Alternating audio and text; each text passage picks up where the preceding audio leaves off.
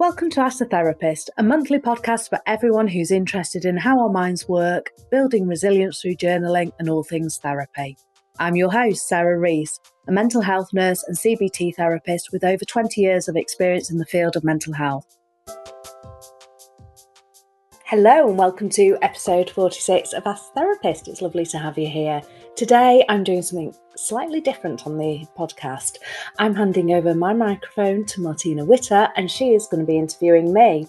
She asked me a few weeks ago if I would come on her podcast, Rivers to Resilience. So, if you are interested in anything to do with resilience, which I know we all are, um, head over there and I'll pop a link in the show notes. Martina is um, an expert resilience trainer. She does a lot of work in the corporate industry. She does a little bit of TV work, so she's coming to screen near you soon. She'll be on your TV.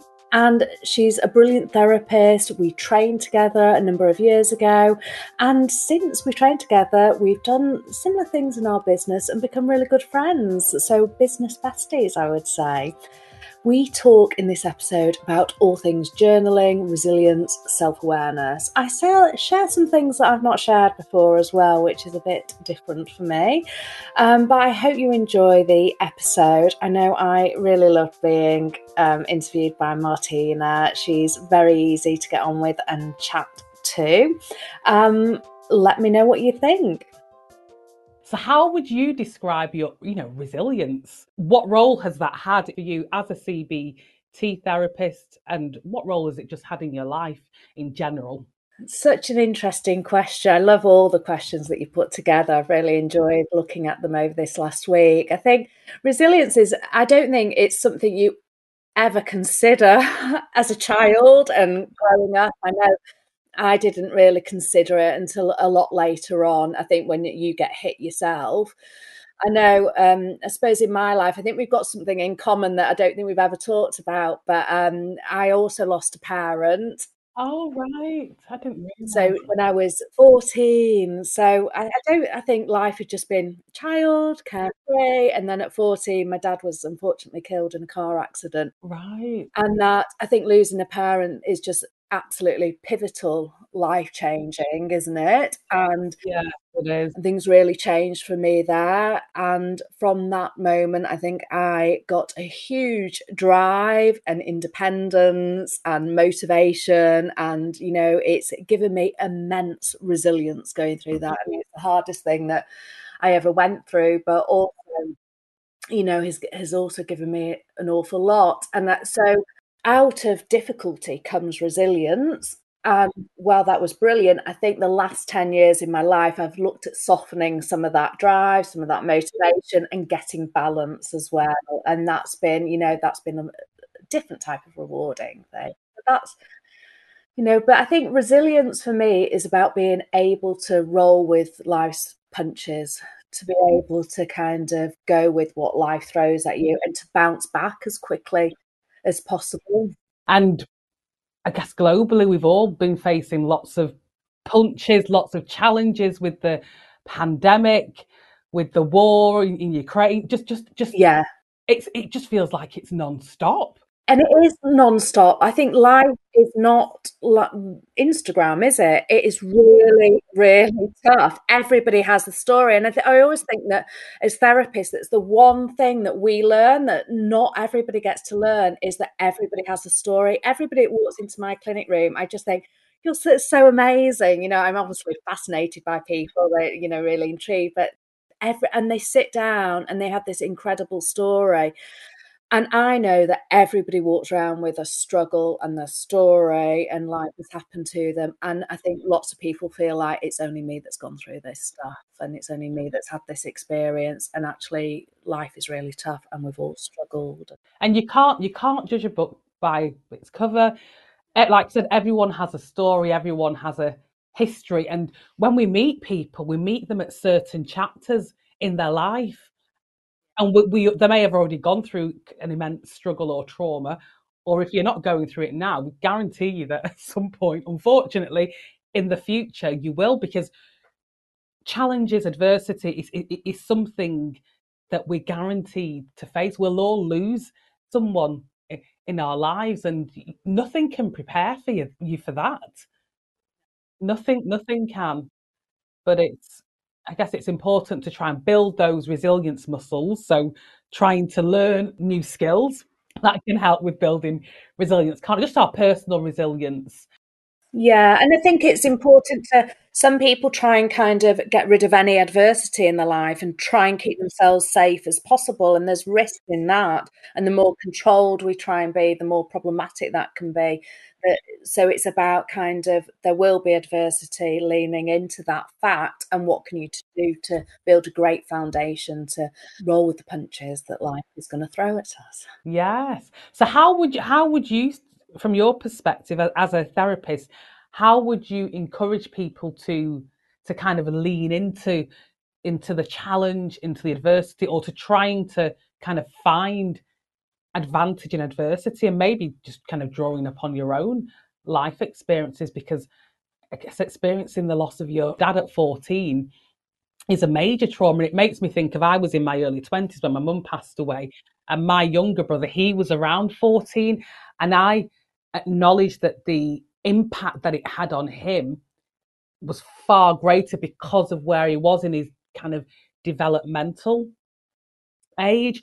So he never wanted to go to the grave. We would all go, but he um he kind of resisted, which I can understand, and he was more avoidant. So I'm I'm just kind of wondering if you're okay, maybe to elaborate a little on that? Yeah, I mean, it, I think 14 is a horrible age, isn't it? It really is. But I had a younger brother, and my younger brother was 10. And I and it's interesting you say that because I don't think there is a, a, good age. I lost my father-in-law about um, six, no, six, seven years ago now, and and I need him. You know, so you know, my brother was ten, and I've always had that thought about him that that's that was harder because I'd had my dad for a number more years. Um, but yeah, I'm not. I'm not sure there is an, an easy time. Yeah. So how how did you lean in? Maybe if with, with that experience, or with other other experiences in, in adversity. I suppose with that experience, I it wasn't. I wasn't being self aware at all. I think I um I kind of sometimes I think maybe life has changed now, but I've recently worked with somebody who's lost who had lost a parent at that age um, not so long ago, and everybody around us just ignored it. So I went to school after two weeks. Nobody had mentioned it because um, because they didn't know how to approach it. They didn't know how to talk to me about it. Um, I was in absolute shock, and I think you know my mum was around, but I think when you lose one parent for you know you lose another as well because they're in the midst of grief which you don't understand. And i i got through that time by um i suppose being thinking about my future really i suppose and building up being really independent and very motivated and very driven to kind of leave home and do my own thing. Right okay at such a young age that's impressive whether that was right or wrong. I mean, if I could look back now and think about it, I would have, you know, made sure I was a lot more supported by people around me, talked as much as I could. But people don't know how to talk about grief, do they? And and loss. So they tend so and you get that kind of this is awkward quite quickly and you learn very quickly to shut it down. Um, but you know, talk, get support. If I, you know, but hindsight's brilliant, isn't it? It's 2020. So it sounds like with, with, with that experience, you were already you already had that right that, that that kind of growth mindset that optimistic mindset focused on the future and you were already looking to try and successfully navigate through that and that's kind of ties in with the rivers to resilience and one of the one of the rivers is looking at a growth mindset and you know how you might someone might perceive setbacks or or failures and kind of acknowledging that this isn't the end. Because for another 14 year old, their response could have been the opposite. Their world could have come crumbling down. Yeah, my dad was quite driven. He was quite forward thinking. He was a real doer. And I suppose, you know, that sometimes when somebody dies, you the only thing you can do for them is live more, live harder and live more, and for their legacy to be a bigger, better life you know, I would hate for me to die or anybody to die and then somebody else's life to be absolutely ruined and they live life just grieving. It's, you know, it's, I think the biggest thing we can do for people is live big. Yes, I totally agree with that. Totally concur.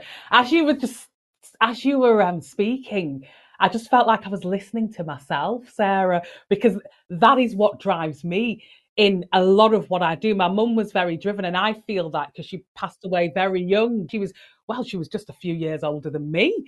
So she was very, I think she was 46. So I. So young. It, it, it was. It, it's, it's, I mean, it didn't feel, for me, it didn't feel young at the time, but for, like I'm 42, I'm like, I'm young. I've got lots of energy and lots of life to live. But, but in a lot of what I do, I, I feel like I'm living her unfulfilled dreams because my mum was a she was a single parent mum. She had four children, multiple jobs. She sent all of us to private school. I don't know how she did it. God, that's amazing. She was a superwoman. She was. So for me, it's like she wanted us to to have what she didn't have. So that's what drives me now. It, it, it's living her unfulfilled dream. She would take me to all of these business conferences.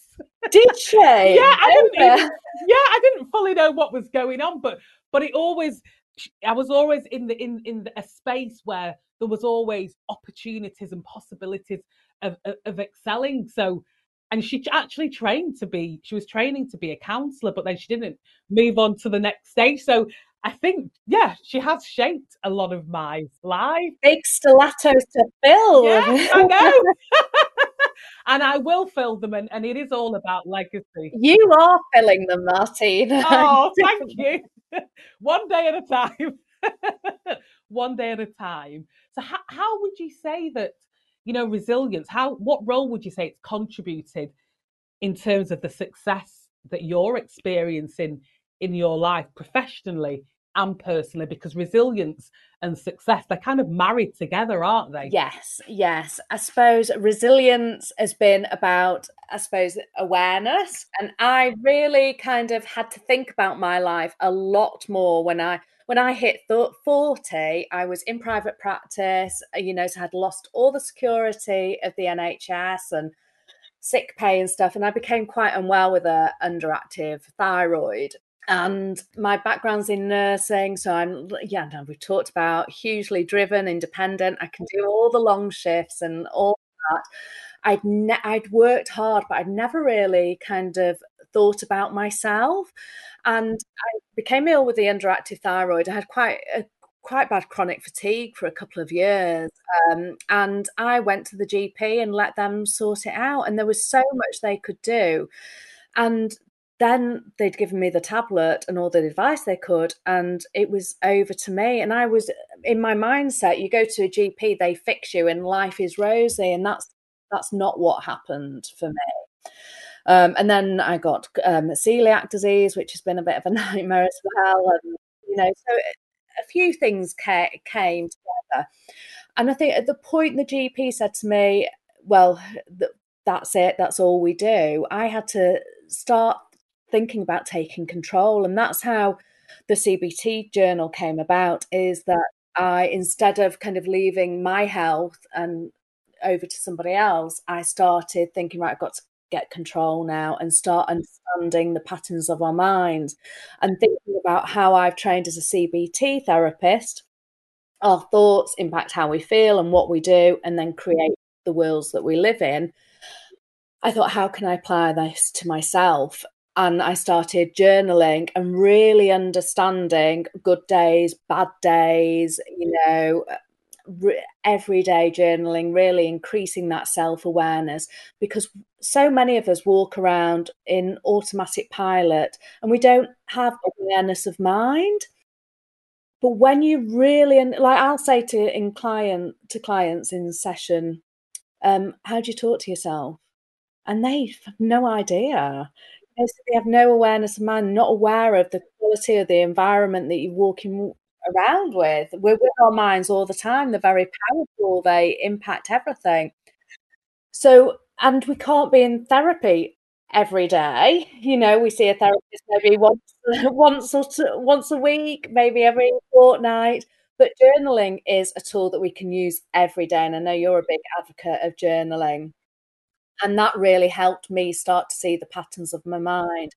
Once I could see what was a good day, what was a bad day, I could then start to implement things. And I've um, put together something called Building Resilience Workbook on my. Um, it's available. You can download it for free on my website.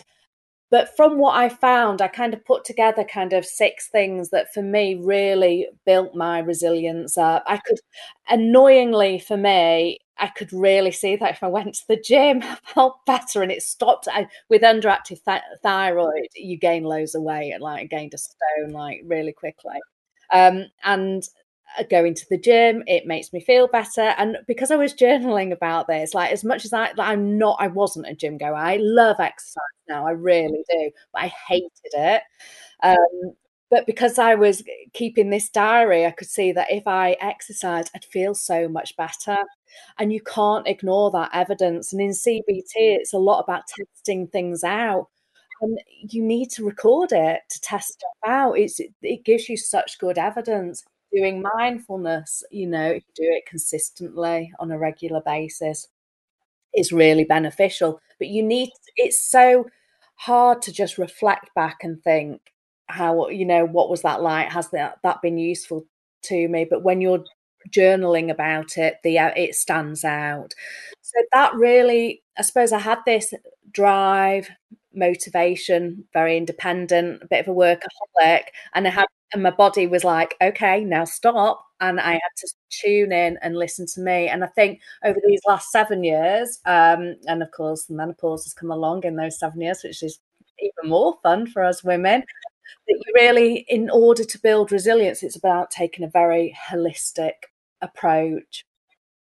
I think personally, as well, one of the things that's been really useful for me is that I have I talk to my clients about something called stress anchors. Um, that we need to have, I say, at least five stress anchors in our life. And those are things that you do every single day. And you can maybe not do them for a few weeks, but you need to know that you're not doing them and bring them online. So, my stress anchors are journaling, regularly seeing my friends, reading non-fiction books, um, gratitude, um, doing yoga, exercise. You know, I have things that are kind of real anchors in my life. And if I can't read a fiction book, I know that's because I'm too stressed now. And I can, might not do it for a few weeks, but it's on my radar that I need to bring it in. And I think we need to have these kind of resilience anchors or stress anchors that, you know, ground us and uh, constantly building our resilience up.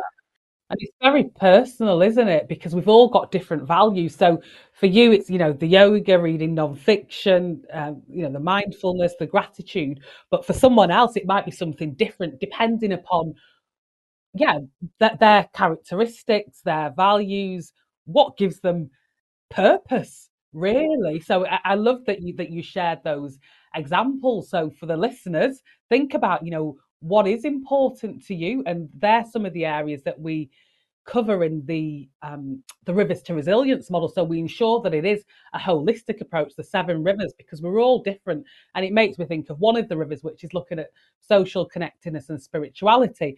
So some people may not be spiritual. So if you're not then obviously you don't focus on that that river. But for other people that could be very important and, and that will help kind of bolster their resilience and their well-being. So I love that that you shared that, and also being active.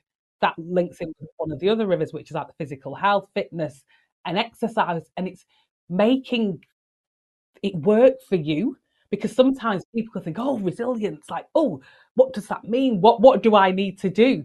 But it's about making it work for you, tailoring it to to the individual as well. The, mo- the most important relationship we have is with ourselves, and we look after ourselves, everything else will fall into place.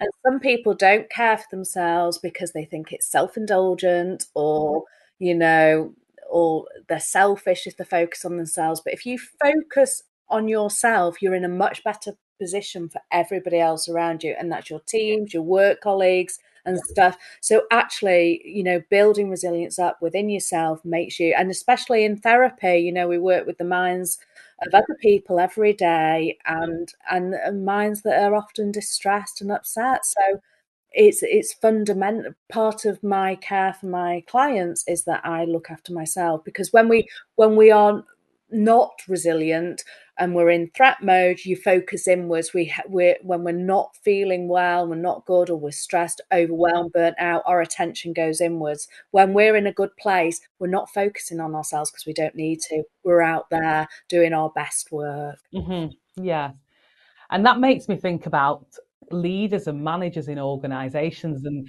and the importance of them doing the work on themselves being self-aware as a as a leader because your team is coming to you for support for guidance or maybe for you know su- supervision. And if you're not in a good place you're not self-aware then you could be having a negative and adverse effect upon your team members which is ultimately going to affect performance and productivity. And employees should be going to their managers for support. But we know that a lot of the research shows that if people are struggling they don't really open up to their managers. So managers have got to create that environment and safe space for their team.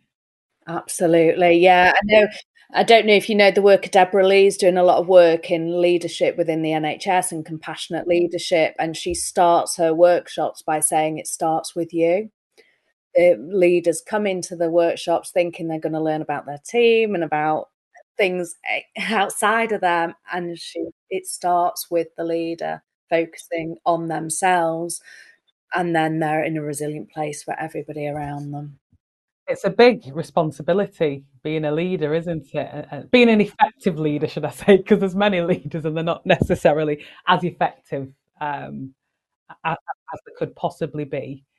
So what i want us to do now is just to kind of elaborate a little bit more around journaling and self-awareness and how that can enhance resilience because that, that is the first river to resilience because it's important for us as, as individuals as leaders even just in your family in all kind of domains and spheres of life for us to be self-aware emotionally aware because that is the that positions us for success in terms of building resilience. And it makes me, I always share this when I talk about resilience and do training that we've got to locate ourselves. And when you think about the kind of a sat nav and the GPS, you know, if you're wanting, if there's a certain destination that you're going to, you've got to type in well it actually it finds it for you google maps it locates where you are but imagine if it was faulty how would you be able to arrive at your destination and that is a really helpful analogy when we think about self awareness and how that can enable us to build resilience.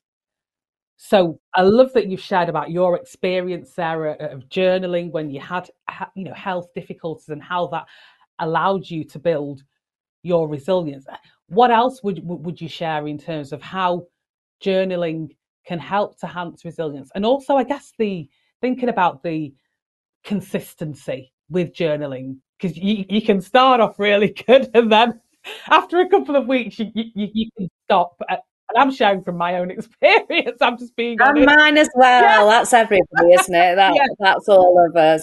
Yeah. I think journaling, the very act of deciding to journal, you know, you might kind of brush it away and say, is this a bit hippy trippy? Um, but there's actually a lot of research around um, around it that it improves clarity. People are more likely to reach their goals if they're journaling. It helps build resilience. It's releasing stress, you know, gives clarity. And th- there's a whole host of things. A lot of the work comes from Dr. James Pennebaker. And, you know, on a very fundamental thing, resilience starts with getting the basics right your hydration, food, sleep, you know, all those basic stuff. And being able to sit down and give yourself even 10 minutes of reflection is a basic kind of anchor, isn't it? So you're giving yourself time you're starting to think about what's going on for me. And uh, the way reason I quite like journal, lots of people when I talk to them about journaling, they go, "Well, what what am I going to write? what are you not going to write?" That's what. I... There's always lots going on. There is, but it's difficult to access it and it can feel a bit weird to write it down, can't it? But sometimes using mm-hmm. the framework of CBT is what are you thinking? What are your thoughts? How are you feeling? What's going on in your body? And what's your behaviors? What are you motivated to do? Can give a framework for it. Eh, on Instagram, I'm always putting journal prompts and people use those mm-hmm. as kind of a starting base but thinking about, you know, you can start by thinking what's going on in your mind, what's going on in your body, what are you motivated to do? And once you start, it will just flow and lots of stuff will come out. And then, you know, I always find it useful to put a timer on my um, phone um, for 10 minutes and I just journal for 10 minutes because I find that pressure works for me. And I will just write for 10 minutes. Um, and, you know, you're, uh, you're, starting I, th- I, think there's something important about putting pen to paper as well. I mean doing it on your notes on your phone is great if that's all you've got but i think and i'm, I'm sure james Pennebaker talks about the science of actually writing it down.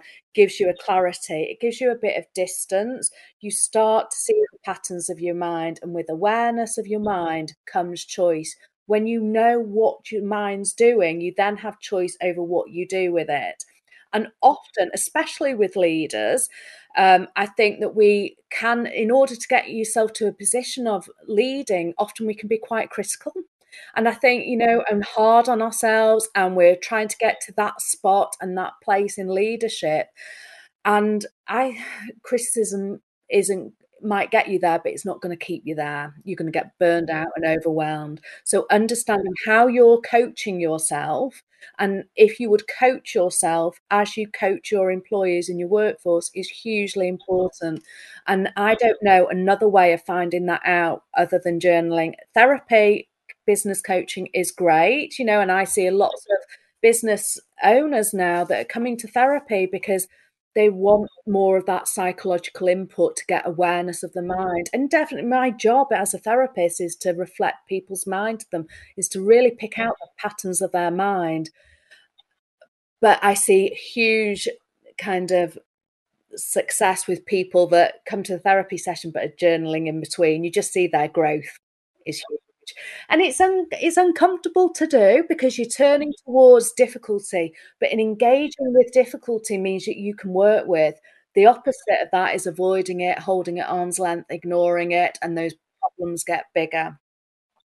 So yeah and it's it's i guess when you do that you're just kind of internalizing all of your emotions and and they will come out sooner rather than later. So it, it's it's kind of weighing up and balancing, think about the costs and benefits of journaling and not journaling ultimately. And like you said, that there is a science behind journaling, behind being self aware, and it's focusing on the long term benefits and being able to tolerate those uncomfortable feelings or or emotions. And as with anything, it's a skill. Initially, you might start and you feel a bit rusty, but then and I love it now. It, it, feels like a dose of self care. If I've got time to journal um, a little bit in the morning, a little bit in the evening, I feel like I'm in control. Um, my life's balance. I'm looking after myself. It's you know, it it's just part of things going smoothly for me. Another thing that I'd add is that when we journal, if we're going through a really tough time, I think it's really useful information but we have something called where we have a, cogn- a negative cognitive bias to put down what what's not going right. So in the journal, I talk about kind of gratitude and how important that is. So I think it's you know always nice to finish um, a piece of journaling with some gratitude because then you're toning up the positive emotions. And positive emotions we need to work on them they're like muscles we need to train them up they're brilliant for resilience. But how often do we think oh we kind of focus on being proud of what we've achieved that day and notice how we feel it in our body. You know we don't do that but journaling as well gives you um, a brilliant opportunity to to focus on the positive and build up those positive emotions and feelings.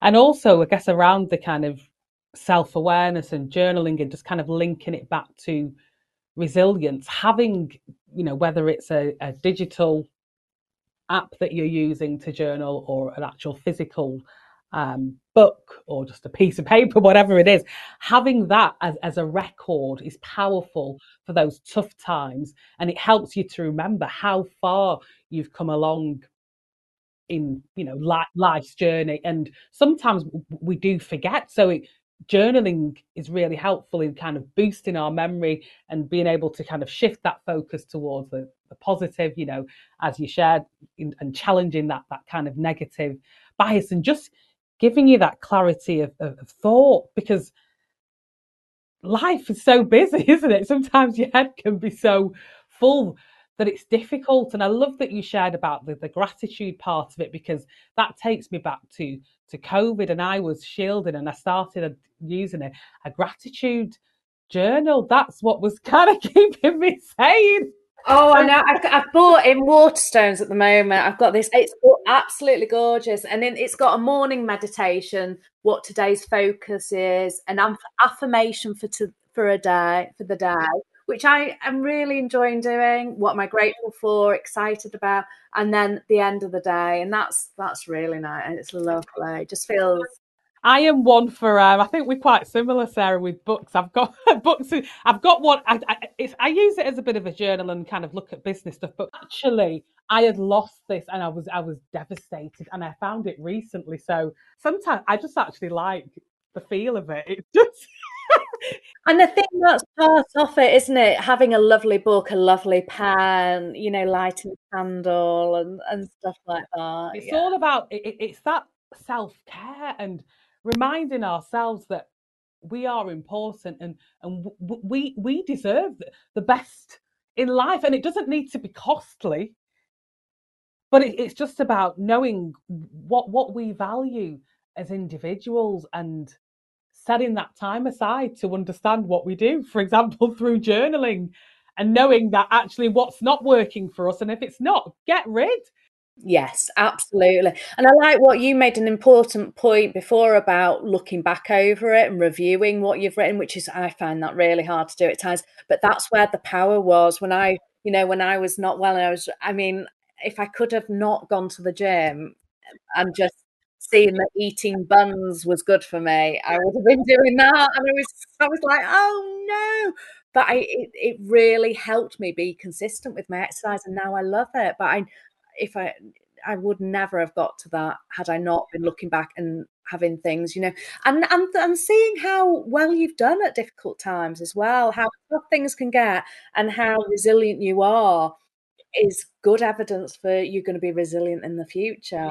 Life can throw whatever it wants. You're gonna. It might not be easy, but you can work with it. Yeah, and I guess that will motivate you, won't it, to, to continue using those strategies if you know that it's actually working. So it's reinforcing that that new behaviour that's that's building up your your resilience muscles and we've talked about the gym and exercise and, and that's resilience. It's a muscle you've got to keep working that muscle and if you stop, then it's it's going to be a little bit weak, weak for want of a better word. So you, consistency is the key with with resilience. If you want to be able to find advantage in adversity and to kind of leverage those those challenging times, you you've got to embrace adversity, advance, uh, um, embrace challenges because it is part of life. And you'd mentioned earlier about, um, you know, uh, avoiding situations or challenges, and that is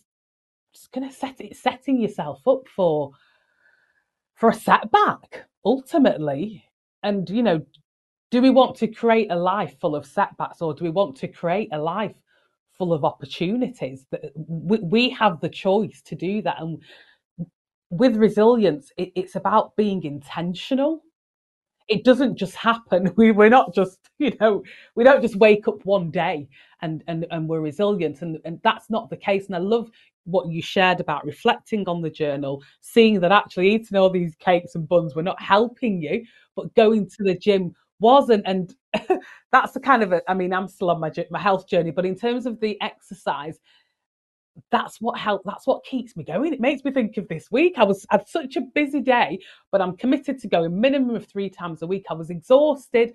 I was tired but i just dragged my body to the gym because i knew what was good for me and what was going to build my physical resilience so I could build my kind of mental resilience. And then by the end of the gym, I felt energized and I go to the gym quite late. It was about like 10 o'clock at night. I'm a night owl, but but I was like, yes. And I totally forgot about feeling exhausted beforehand. I got my protein bar from from um, from the um, the cafe in the gym just to give me a bit of you know energy, and it wasn't even nice. but sometimes you just do what you know you've got to do. That's resilience and that that's self leadership that's effectively leading ourselves. And when we think about leadership you've got to lead yourself first before you're going to lead anyone else. Are we leading ourselves? Yeah and that health journey is just it's just a lifestyle isn't it? It never ends and that's your psychological resilience as well it's not something you can do for a while and think i'm going to do eight weeks of mindfulness it's it's a it has to be a lifestyle isn't it it does, and you've just got to check in with yourself regularly to see how you how you're getting on. Definitely. But what I want us to kind of kind of move along a little and just think about the the rivers to resilience model and, and the seven rivers, and we've we've kind of touched upon a few of them already. But I would just love to kind of hear for yourself what would you say has been most instrumental in building your resilience? And I'll just kind of recap the seven rivers to resilience. So the first one is looking at self awareness, emotional awareness, and regulation. The second one is looking at kind of cognitive training, mindset change training. So that kind of links with um, mindfulness or kind of coping with some of the unhelpful thoughts and reframing them. Then the stress management, so maybe relaxation, yoga, focusing on physical health, fitness, and exercise, social connectedness, spirituality, and then growth mindset and self affirmation. So, which of those would you say has been most instrumental or has it been a combination of all of them? It's been an absolute it's been absolutely all of them absolutely all of them. I think the first is like the first is i love that that you've got that first because i think that is the first pillar of resilience isn't it? You, you know awareness through journaling mindfulness develops kind of self-awareness. With that mm-hmm. awareness then you can start looking at kind of what thoughts best serve me, getting more cognitive flexibility, working with your thoughts, your feelings, emotions, and kind of thinking about your behavior.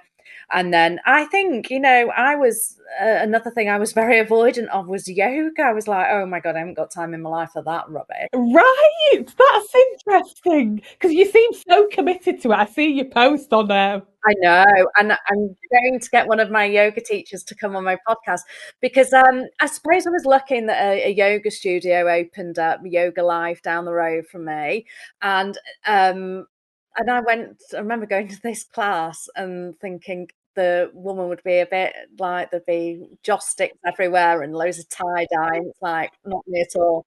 And I remember I sat at the front of the um, yoga studio because I was like, well, I need to know because I don't, I've not been to yoga. I don't know what this is about. So I need to sit at the front. I now know that everybody who knows what they're doing sits at the front, don't they? The ones that have got all the outfits on, and everybody who doesn't sits at the back. But I was like, no, it's that. I need to see her every move, and it was like this power yoga. I was like, and it really trendy music, and I just absolutely fell in love with it because yoga has changed. But I think it because I had a, a, bit of chronic fatigue, weights and cardio weren't that good. It was more about so I had to build up um, strength and and it and I think that has built up my spirituality as well. The kind of connecting the mind with the breath and the body, you know, because.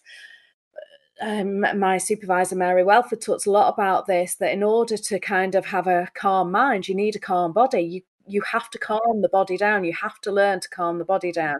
So a lot of what we do in CBT is changing the thoughts. But if you're in a really anxious physiology, you can't change your thinking. You have to work with the body.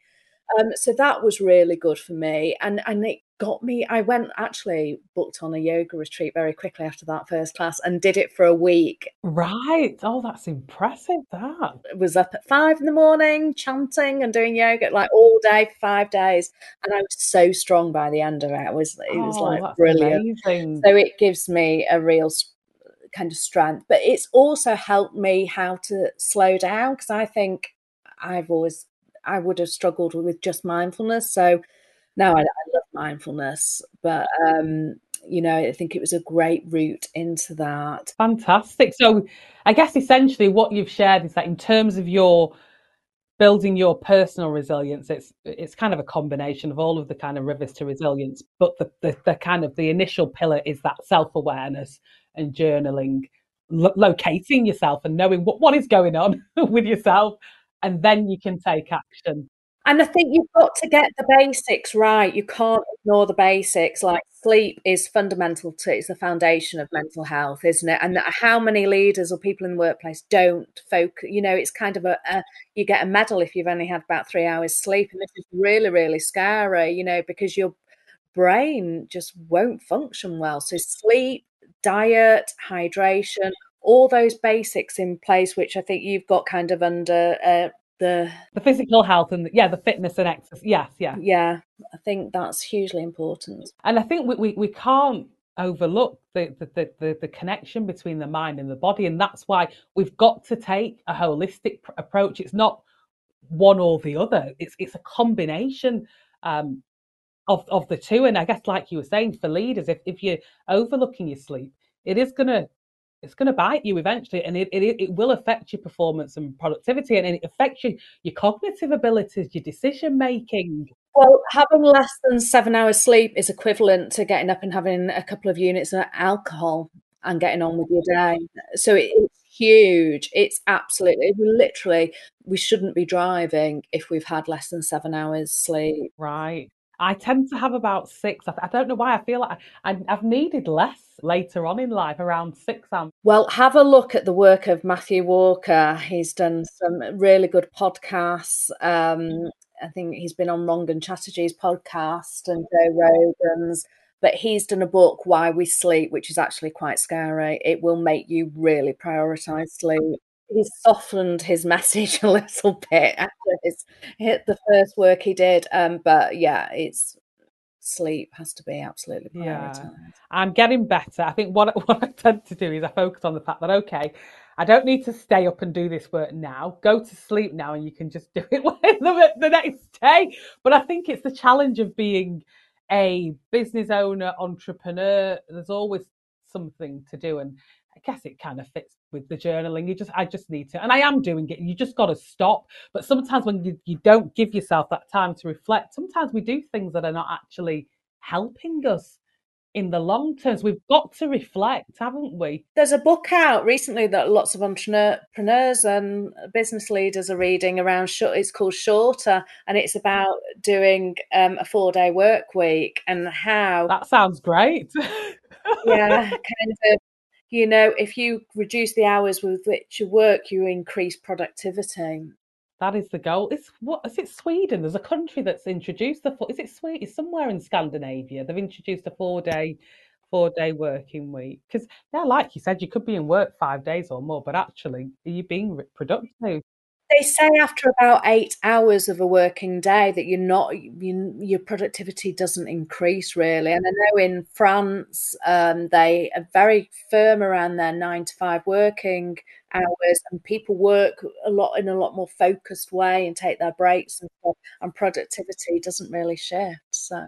So we need to look at applying that in the uk I think when you know, I know we both love what we do, don't we? And so many people do. So it's easy. It's easy to just keep going and going and going. It doesn't feel like work. I mean, let's. I'm just going to be honest. Look at us. It's Saturday. Stop it. Listen to us spouting it. We're so committed, though. but like you said, it it doesn't feel like it doesn't feel like work. No, I've been dead excited, looking forward to this. Yes. So, is there anything else you want to share about resilience, self awareness, and journaling before we move on to, to some other areas? No, I think we've given it, uh, you know, I'm sure I'll think about some stuff later, but I think that's quite comprehensive. Yeah, there's loads of blogs. If anybody wants, I've got like the benefits of journaling, how to start a journal, therapy journals, gratitude journals. I've written loads of blogs on my website so people can check that stuff out. Fantastic. So, if you could have a conversation with your younger self, Sarah, what would you say? Oh, I love this question. I actually, if I'm I got this off you. I introduced it after being on your podcast. Fantastic. And isn't it a brilliant question? I love asking it people. So I think I would say to my younger self, um, you're about to go on an amazing journey, uh, you know, and embrace that. Um, gosh, what else would I say to my? I did write some notes. Let me see. Yeah, I I think you're a, you're going to go on an amazing journey. Believe in yourself. Believe in what you think's right. I would definitely say do your bloody homework. Yeah, that's a good one. I like that. because I've done a lot of my studying late, later on, and I really think that I mean, God, I never would have got to this. My younger self never would have got to this, but I think the things that we do every single day make our future. You know, it's it's the little habits every single day that create an amazing future and don't ignore the little stuff. I know there's this kind of story around if um, you are flying a plane and you're going to go to New York, if you change the steering wheel by like three degrees, you end up in Canada. So just the little change in navigation, you can end up in such a different place. So focus on the little things every day. Yeah, no, that that's fantastic. And it's it's about that um incremental change, isn't it? Just one day at a time. And sometimes we can just be so focused on the bigger picture, the bigger goal, and that can can sometimes be quite disheartening because it feels un- unattainable. So I love that you that you shared that. And I will link that back to resilience. It's the same thing. It's the small, it's the things, the small things that you do every day, making those right choices that are going to enhance your resilience, learning to say no about what's not going to serve, say no to those buns. and say say yes to like even if it's a five or ten minute walk, you know, in, in the middle of the day, all of that is going to help to to kind of build and, and bolster your resilience. Thank you for listening to Ask a Therapist. For more information about the CBT Journal, visit my website at sarahdrees.co.uk. You can also sign up to download your free guide to building emotional resilience, delivered straight to your inbox. You will then also receive regular newsletters where I share my blog posts, podcasts, and tips and strategies for better mental health and psychological resilience. Don't forget to review and subscribe to the podcast, and you can also share episodes on social media using the hashtag AskTheTherapist. This episode was written and presented by me, Sarah Rees, and edited by Big Tent Media and produced by Emily Crosby Media.